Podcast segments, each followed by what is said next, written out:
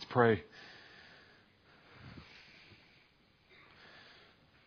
Father, what a delight it is for us now to come to your word and to consider the great riches that we have in Christ Jesus and what you have rescued us from.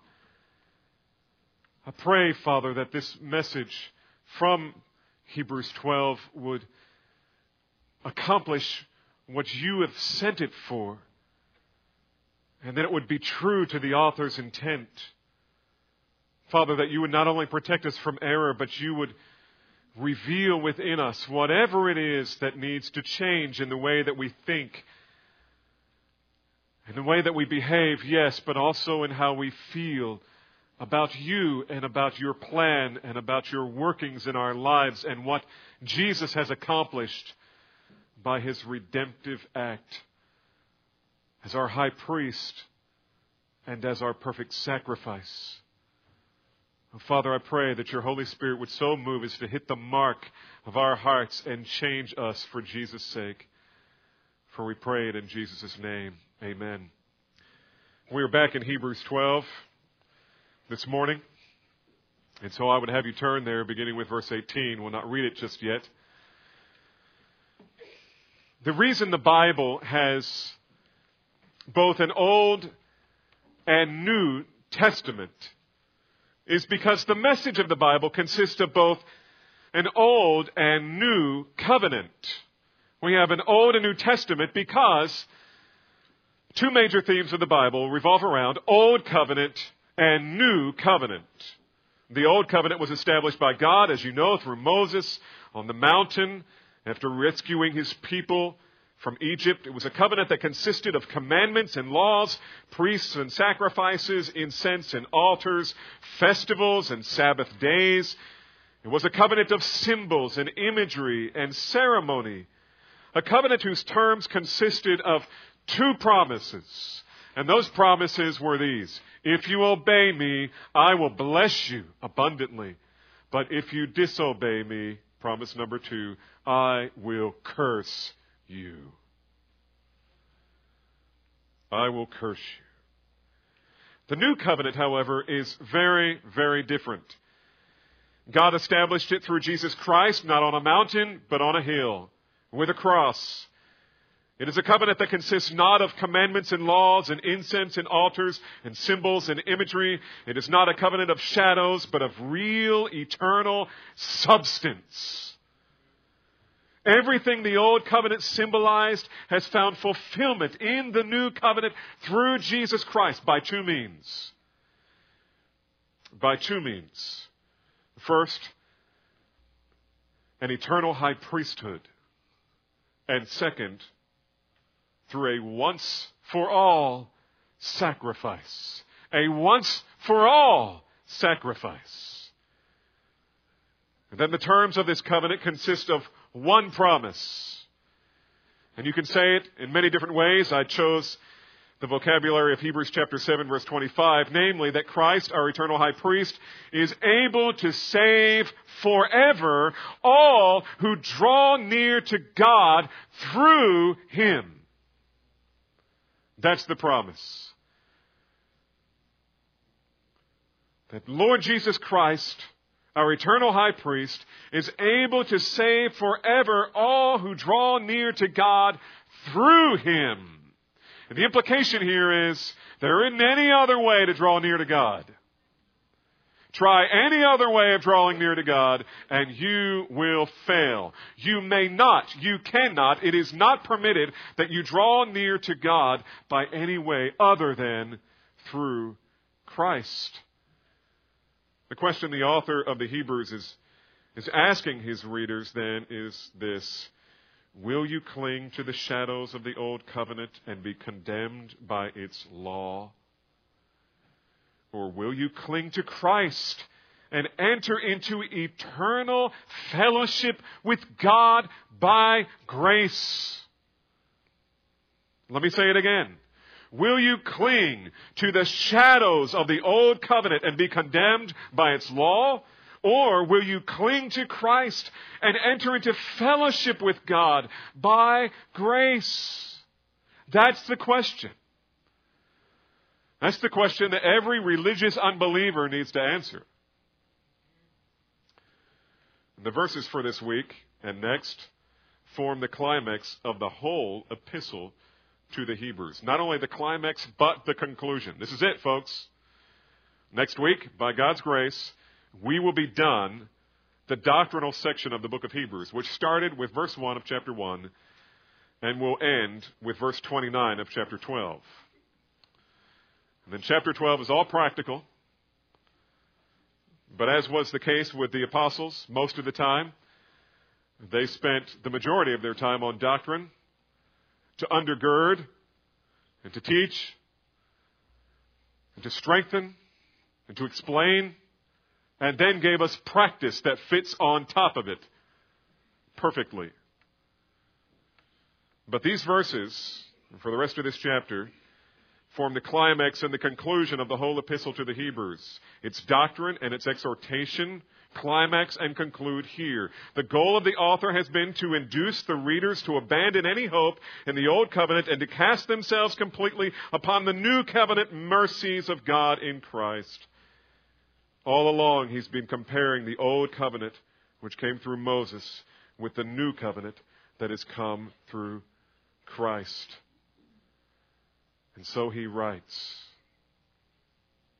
chapter 1 Christ is a more excellent revelation than the prophets of the Old Covenant, and he is more excellent than the angels who helped establish it. Chapter 2 Christ became a man in order to become a more excellent high priest than those of the Old Covenant. Chapter 3 Christ's glory is more excellent than Moses, the mediator of the Old Covenant. Chapter 4 Christ brought a more excellent promise of rest than the promised land of the Old Covenant. Chapters 5 through 7, Christ established a more excellent priesthood, fashioned after Melchizedek rather than Aaron of the Old Covenant. Chapters 8 and 9, Christ became the mediator of a better covenant with more excellent promises than the promises of the Old Covenant. Chapter 10, Christ offered a more excellent sacrifice than all of the old covenant sacrifices put together. And chapter 11, Christ offers a more excellent reward than that of any of the rewards that could be given by the old covenant. And so the entire message has been a call to religious unbelievers in the church who love their religion but have not fully come to Christ to abandon all hope in works based, ceremony saturated religion and embrace the Savior without reservation. And to that end, he gives four warnings. If you choose to reject this Christ, beware. Hebrews 4 1. Therefore, let us fear, lest while a promise re- remains of entering his rest, any one of you may seem to come short of it. Chapter 6, verse 4 for in the case of those who have once been enlightened and have tasted the heavenly gift and have been made partakers of the Holy Spirit and have tasted the good word of God and the powers of the age to come and have fallen away, it is impossible to renew them again to repentance since they again crucify to themselves the Son of God and put him to open shame. Warning number three, Hebrews 10:28. Anyone who is set aside the law of Moses dies without mercy on the testimony of two or three witnesses. How much severer punishment do you think he will deserve who has trampled underfoot the Son of God and has regarded as unclean the blood of the covenant by which he is sanctified and has insulted the Spirit of grace? For we know him who said, Vengeance is mine. I will repay, says the Lord. And again, the Lord will judge his people. It is a terrifying thing to fall into the hands of the living God. And then warning number four, which we will come to next week. Hebrews 25, I'm sorry, Hebrews 12, 25 and 29. He says, See to it that you do not refuse him who is speaking. For if those did not escape when they refused him who warned them on earth, Much less will we escape who turn away from him who warns from heaven, for our God is a consuming fire. This is the way evangelism is done, beloved. Don't give me any of that business about, I don't want to hear anything about the wrath of God. If there is no wrath of God, there's no need for a gospel. There's no need for a Christ. There's no need for a cross. We don't need to be saved. If there is the wrath of God, if there is eternal punishment, then, oh God, be merciful to me. However you please. And God says, I give you my son. Receive him. There is no other way to satisfy the demands of my holy law. The problem was these beloved Jewish professing Christians. Now, it was a church. That's why reading the book of Hebrews is complicated, because it's not only warning the unbelievers and pleading with them to come to Christ, he's also exhorting and trying to encourage those who already know the Savior to worship Him and be faithful to Him and to serve Him in joy and all those things, because in every church there is always that mix of believer and unbeliever. But his, his special concern is for those who are in the body who were there for some other reason than coming to God on His terms, and who are perhaps tempted to go back to the old system of ceremony and sacrifice and religion and law. And so he lays out these four warnings. So much for one size fits all American oprified Christianity. There's only one way to gain access with God. We must come through Christ. And by, and by the infinite kindness of God, He not only demands that we come to Him through Christ, He actually, by His mercies, invites us into His presence, into the presence of His glory with great joy. We memorized last week from Jude into his presence with great joy. He invites us through Christ. Listen to this, Hebrews 4:16. Therefore, therefore let us draw near with confidence to the throne of grace, so that we may receive mercy and find grace to help in our time of need. Hebrews 6:18 God wants us to have strong encouragement to take hold of the hope that is set before us. Hebrews 7:19 Christ is responsible for bringing a better hope through which we draw near to God.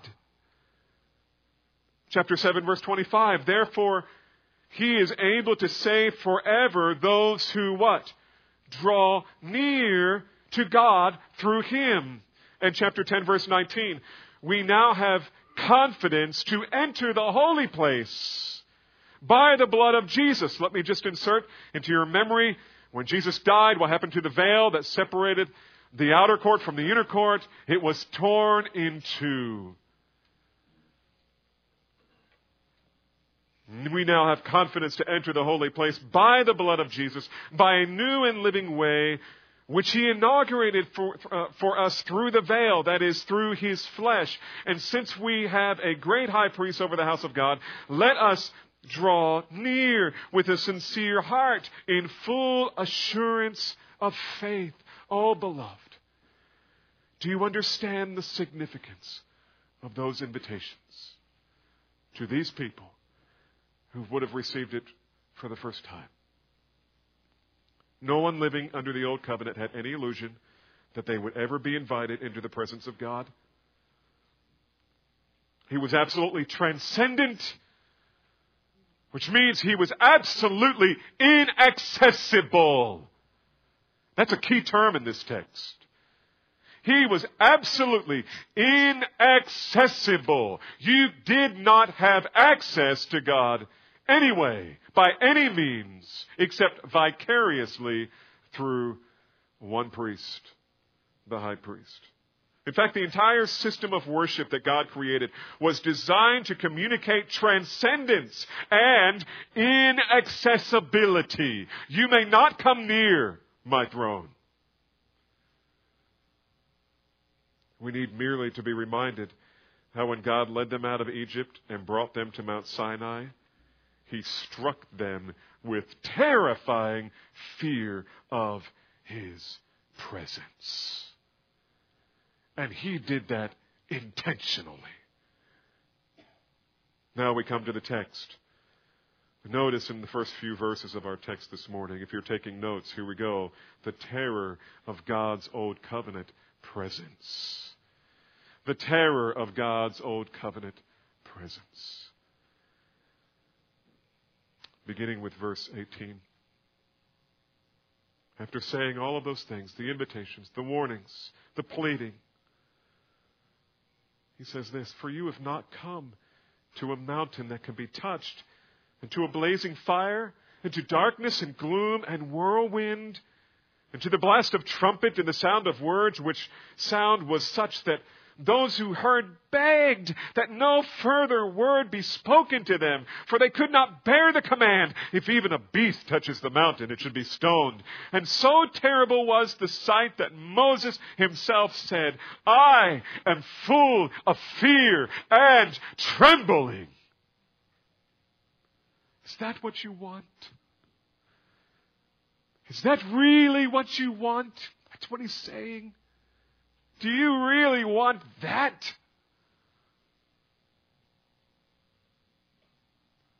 This is what Israel experienced at Mount Sinai when God met them to establish the Old Covenant. This is where the Ten Commandments were given. Mount Sinai is a real physical mountain that could be touched. For you have not come to a mountain that can be touched, he says. This is not what Christ offers you. He doesn't offer you a geographical location.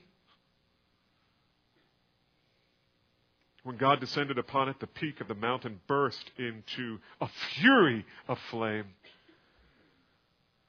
Today there is a site that some believe is the real Mount Sinai, not where most of our Bible atlases have it, but in Arabia, where the scriptures say it is. And there is a website where you can go and actually see this place.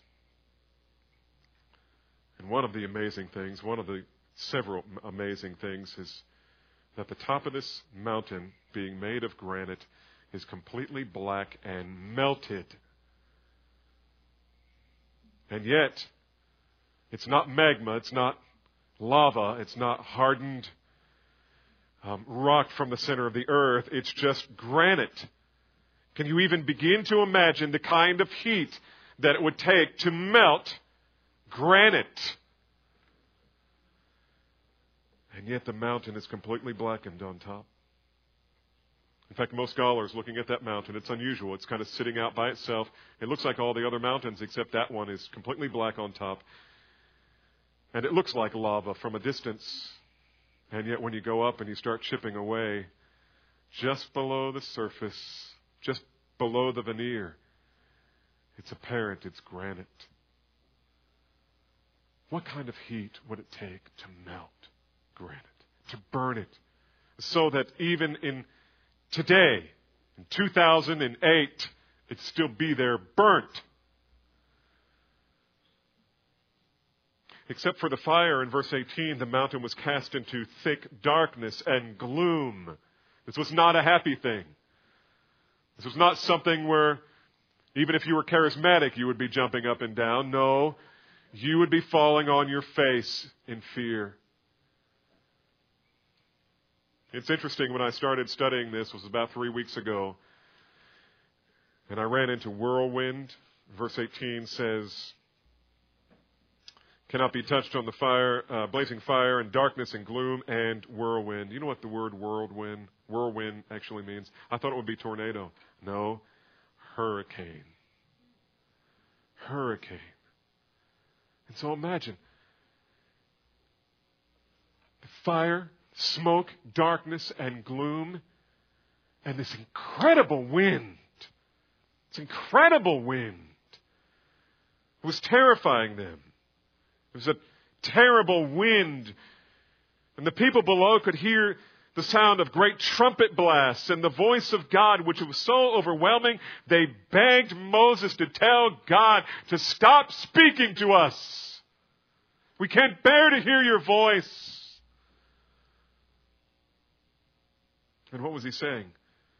He was warning them, you better not try to come near me.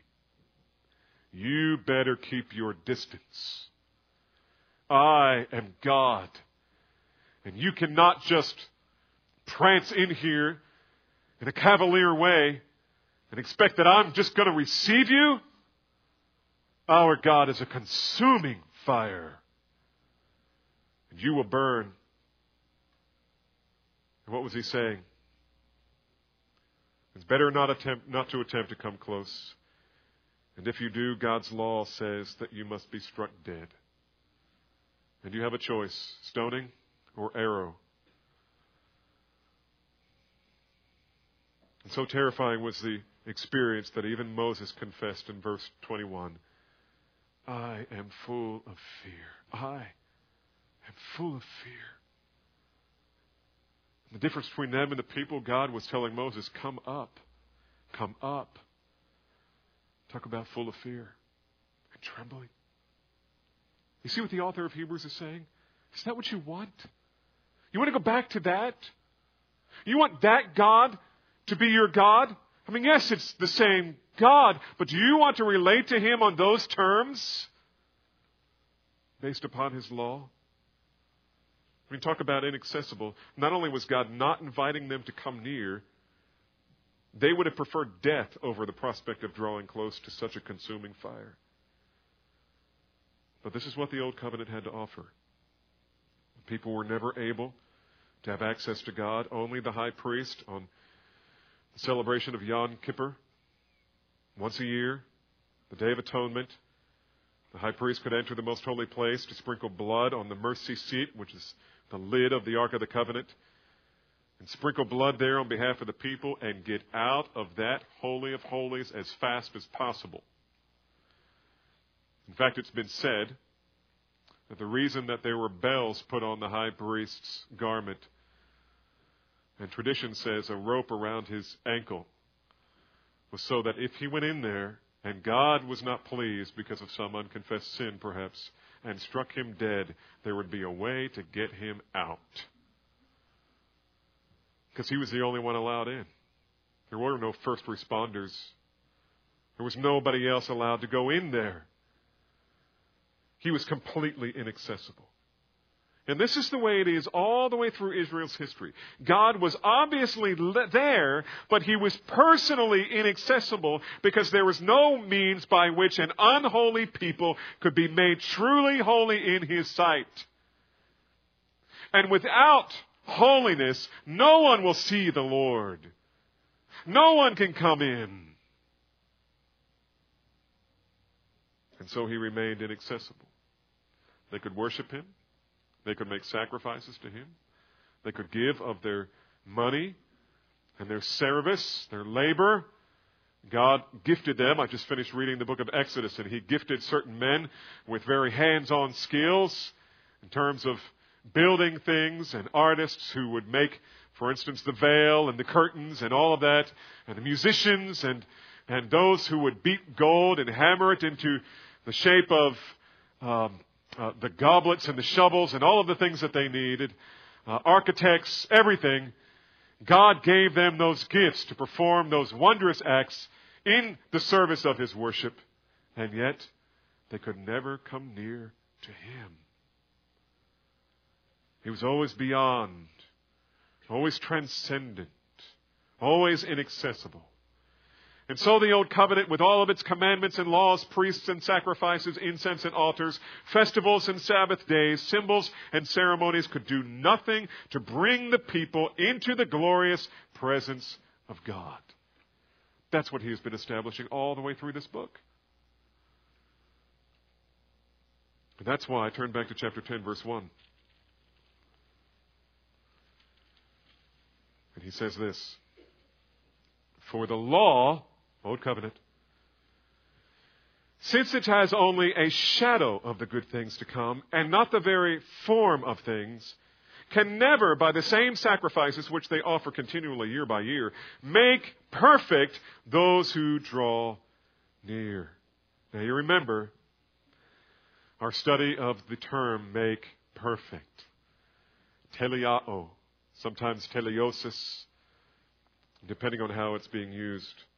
To make perfect means to bring to the desired end or to accomplish the desired objective. And so when God talks about, at least in this context, making perfect, and you see that phrase throughout, we'll see it again in our text. He's talking about bringing his people to the desired end or accomplishing the desired goal by them. And what was God's desired objective? Well, again, Hebrews 2 verse 10 says, it was to bring many sons to glory. It was to bring many people into the glorious presence of God. How is that possible? No one can ex- no one can enter into God's presence. He is inaccessible. And yet God's goal was to bring man to himself that they would draw near. And so he was seeking to accomplish the salvation of many people. And so he is saying in chapter 10, verse 1, that since the old covenant consisted only of shadows of a future reality, namely Christ, it could never turn sinners into sons. It was designed by God merely to expose sin and to provoke men to cry out for mercy and grace from God, which He would eventually give in the person of the Messiah, Jesus Christ. The old system of symbols and ceremonies and perpetual sacrifices had no power to purify the sinner and to bring him into fellowship with God. That is not what it was designed for. And so when you ask someone, how do you hope to get to heaven? And they say, well, I've kept the law. No, you haven't. And even if you could, starting today, keep it for the rest of your life, it would be insufficient because you were already a sinner. You've already corrupted what God requires. Perfect holiness. And so God remains inaccessible to you. And the Old Testament had no power to change that. All it could do was reveal it again and again and again. Every time they made a sinner a sacrifice, the law declared, "You are condemned." But I temporarily accept the death of this animal instead. You are condemned for your sin, but I temporarily accept the death of this animal instead. It does not wash clean, it can only cover. You are condemned. You must cry out for mercy and grace, but you will not receive it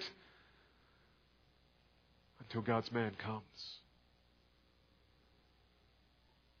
Now, let me just say, as a bit of an aside, address listeners to this message right now who may be our Roman Catholic friends and family.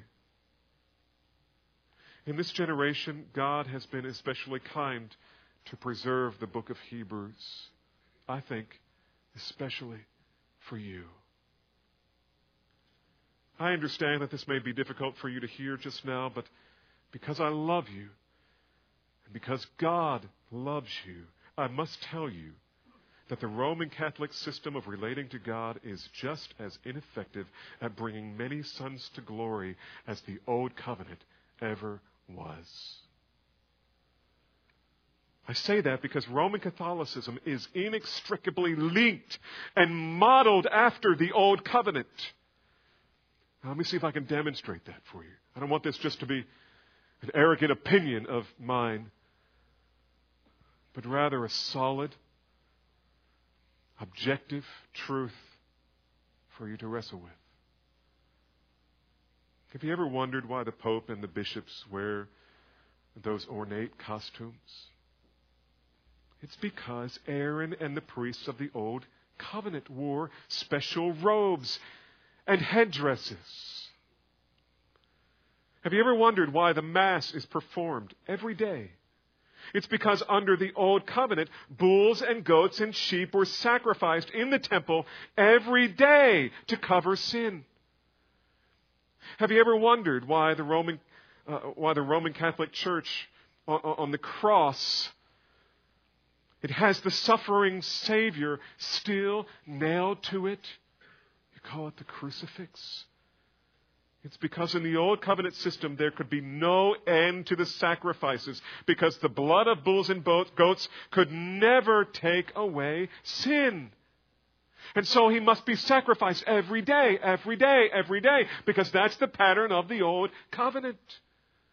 Have you ever considered why incense is so often used in Roman Catholic services? It's because burning incense was an important aspect of the old covenant ritual. Have you ever considered why St. Peter's and other Roman Catholic buildings in Rome are adorned with such a phenomenal amount of gold? It's because the Old Testament temple was adorned with almost unimaginable amounts of gold. It is the pattern. Have you ever considered the roots of the Roman Catholic priesthood? The priestly system is rooted and grounded in the Old Covenant system. In fact, all of the rites, rituals, and ceremonies of the Roman Catholic Church find their origin in the Old Covenant. The Pope himself has boldly and unashamedly stated the fact in his mind and in the teaching of the Catholic tradition that they have inherited, he has inherited his office not only from St. Peter, but listen, from Aaron. Aaron, the first priest of what? The Old Covenant. Oh, my friend, God intends to say to you this morning exactly what he has said to the religious Jews who were the first to receive this letter. In chapter 10, verse 1, namely, that since that system has only a shadow of the good things to come and not the very form of things, it can never, by the same sacrifice of the Mass which they offer continually year by year, perfect those who draw near, which is to say, it has no power to bring many sons to glory. It doesn't have any power to bring even one son to glory. Furthermore, all who cling to that system as a means of being reconciled to God will in the end be lost. Lost. Eternally lost.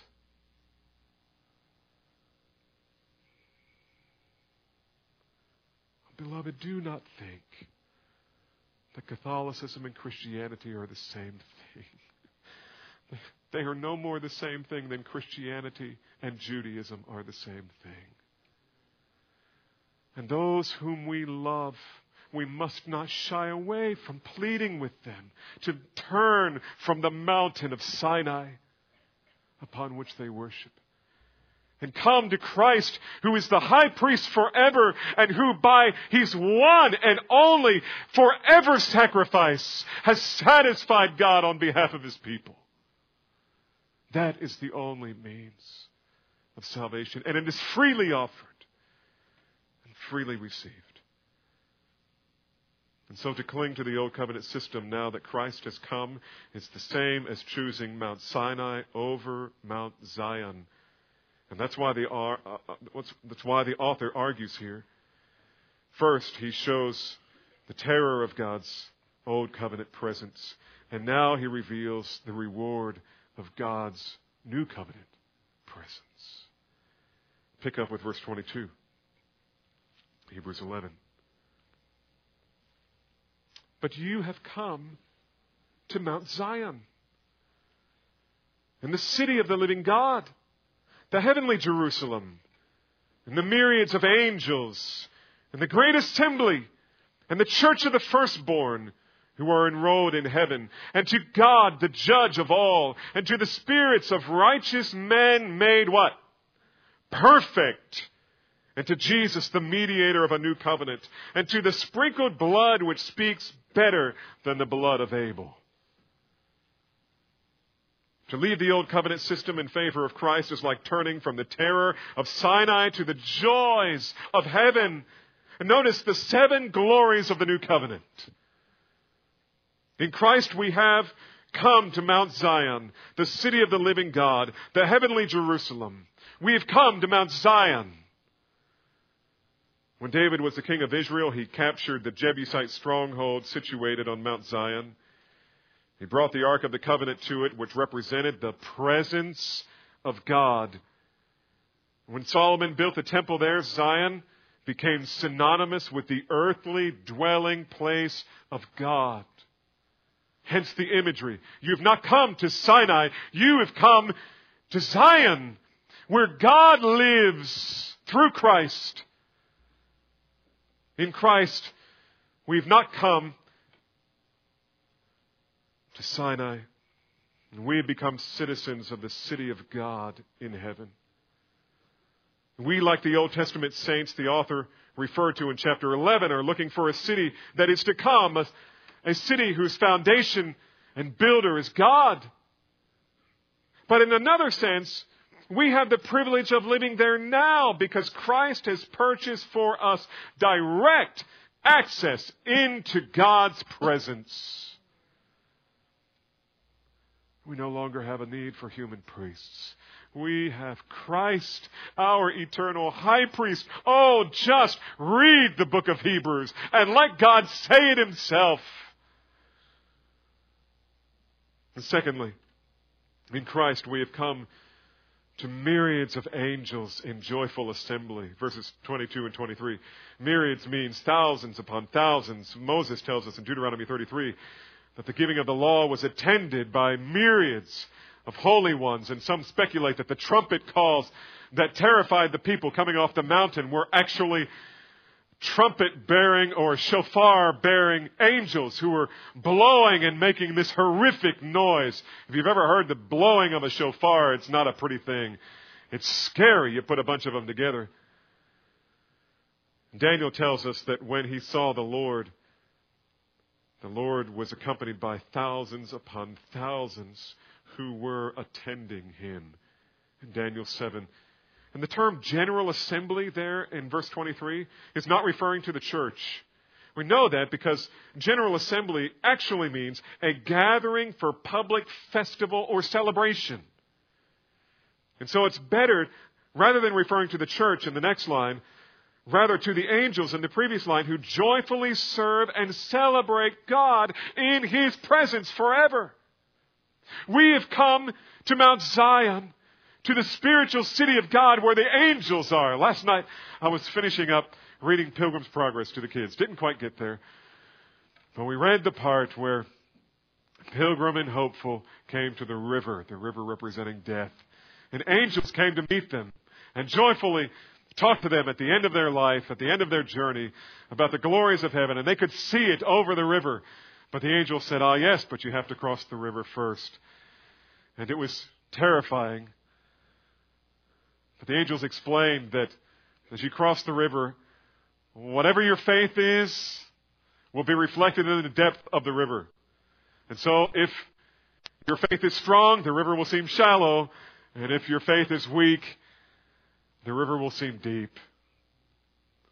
And they crossed the river, and Christian felt as if he would surely drown in the currents that were drawing him under. But Hopeful grabbed his hand and encouraged him in faith to continue. And on the other side, waiting waist deep, were the angels of God, waiting to receive them and to bring them into the eternal glories. And John Bunyan agonizes over words to describe what they saw when they reached the other side. And ten thousands of angels all of whom were eager to serve God's people and long to be one who was chosen to come and serve you or to serve you, to serve you. We have entered the church of the firstborn. Oh, I'm getting ahead of myself. But with that, we have entered into the joyful assembly of a myriad of angels. And they are here with us today, worshiping our sovereign and glorious Savior, the Lord Jesus. What a privilege! And how much better is that than Mount Sinai? where there is nothing but fear and dread and awe. On Sinai, there was a myriad of angels, but the people were not able to join them. We, however, worship the Lord and serve Him in the presence of the angels.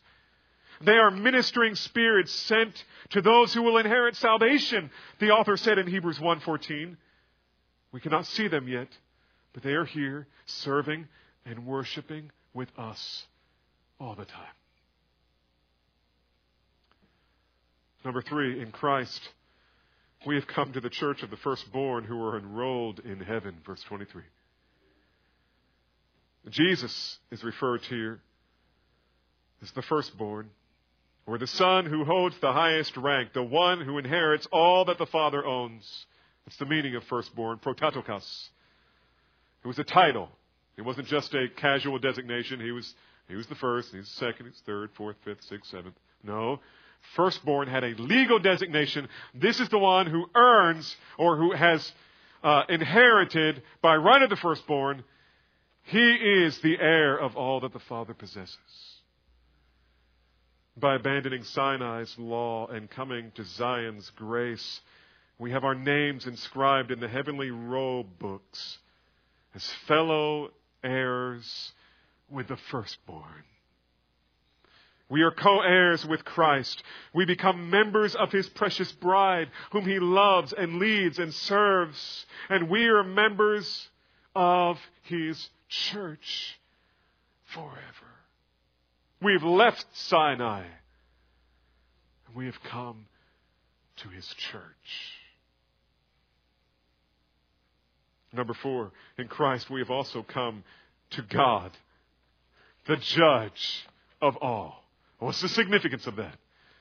We've come to him. The implication is, as he's been saying all along, he has welcomed us. The veil has been torn away by Jesus' death. The Holy of Holies is now accessible.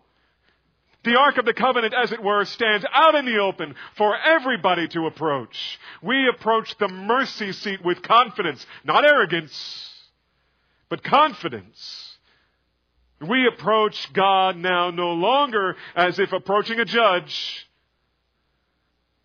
but rather as approaching a father. The perfect father who never errs, never sins, never tolerates sin, but loves us more deeply than we could ever imagine. We've come to him we have come to God the judge. In Christ, God the judge has become our Father. We have been adopted into His family. We no longer approach Him with fear any longer, but in reverent love and inexpressible joy. To approach the God of Sinai was to lose one's life. To approach the God of Zion is to find it for the first time. Number five, in Christ we have come to the spirits of righteous men made perfect. To come to Zion is to join a family whose roots go all the way back to righteous Abel. All the Old Testament saints who we learned about in Hebrews chapter 11 are there. The saints who have gone before us. And all those men and women of the Old Testament that we have loved and admired and, and learned about all the way from back in Sunday school, all our lives, had to wait they had to wait. We learned that, did we not? They had to wait to receive the privilege that we have already been given. We have already received. They had to wait for Christ. But as chapter 11 verse 40 says, that only together with us they would be made perfect. And when were we made perfect? We were made perfect in God's eyes on the day Jesus died. The price was paid once for all. There's no need for continued sacrifices. There's no need for continued mass. It's been done once for all. The old covenant can make no one perfect. It did not have the power to bring many sons to glory, but what the law could not do, Christ did for us on the cross. And now we are fellow members of God's family with the spirits of righteous men made perfect. And number six, coming to Zion also means that we come, verse 24, to the best thing of all, to Jesus. the mediator of this new covenant. We, the angels will take us from the river and help us up the hill and walk us through the pearly gates into the very throne room of God and present us to a smiling Savior. Significant that the author uses Christ's human name here. Because as the author has said all along, he had to become a man in order to do the things that would bring us peace with God. As great as Moses was, as the mediator of the Old Covenant, he trembled in the presence of God. But Jesus, being God in flesh, is able to draw us near to God with himself without fear because he is the mediator of this new covenant. He is the Redeemer who is the mediator, who is the ransom. And finally, coming to Mount Zion means coming to the sprinkled blood, which speaks better than the blood of Abel. And this is a reference back to the sprinkled blood of the Old Covenant compared to the sprinkled blood of Christ, as it were, in the true tabernacle of God in heaven, where the blood of his cross was sprinkled upon God's throne, indicating we have been forgiven. No amount of sacrificed animals could bring us redemption. The blood of bulls and goats could never take away sin. The only blood that would be sufficient to bring peace between sinful men and holy God was the blood of the perfect man, Jesus. I hope you're not ashamed of that name. I hope you're not ashamed of that name. I hope you don't finish your prayers every time by saying, For it's in His name that we pray. Say it. Don't just call him Christ. Don't just call him Lord. Say his name. Don't be ashamed of it. It's Jesus. It is Jehovah saves. He is our mediator and he has a name. He is Jesus.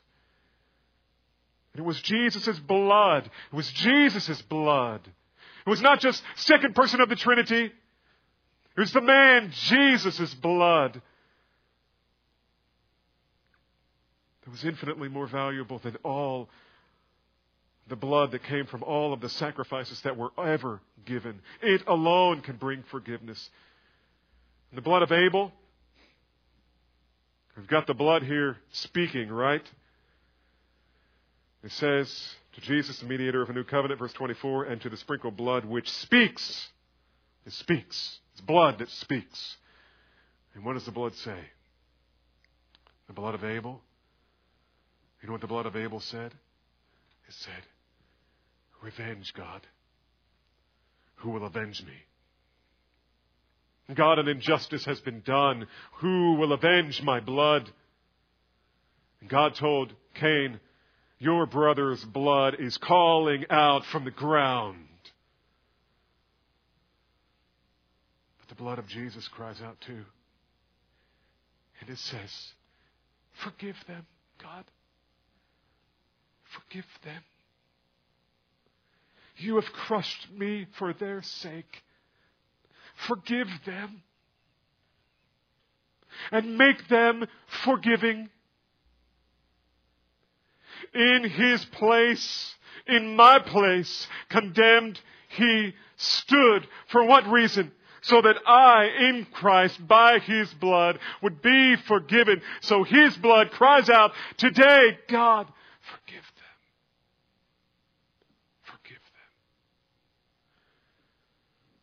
How do we take advantage of this? We have got to break away from Sinai. We've got to break away from any religious system that is sacrificial, ceremonial, typical, symbolic, and lacking the substance that God has provided us in Christ. You cannot have Sinai and Zion. You must choose. You must choose. That's the whole point of the book of Hebrews. You must choose between the two. You cannot have both. And the only question left is which will you choose? There are only two options. You can come to God at Sinai and meet Him as the holy judge who must pass eternal judgment upon your sins, or you can come to God at Zion and meet Him as the gracious Father whose only Son satisfied all the demands of the Old Covenant by His priestly righteous life and all perfection. His perfectly high priestly life and his substitutionary death. But beware. If you choose Sinai, verse 25, see to it that you do not refuse him who is speaking. Verse 29, for our God is a consuming fire. So which will it be? The mountain of fire or the city of joy. There are no other options. Let's pray.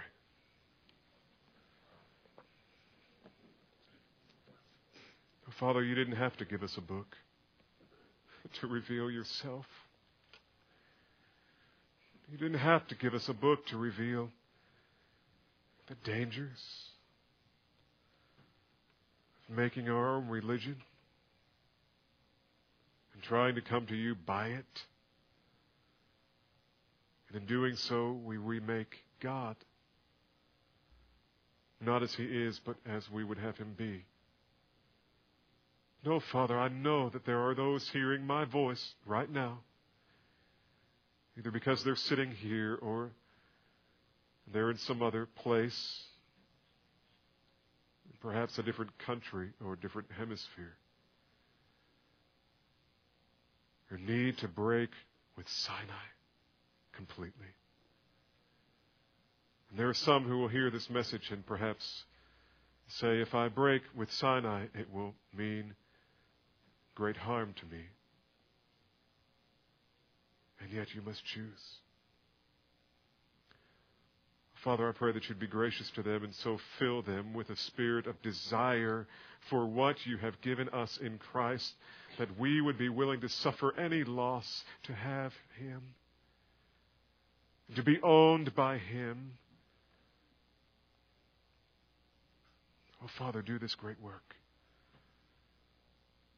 And make us who know you more passionate and deeper in our worship and more humble in the way we relate to you and to one another. Oh, Father, humble us.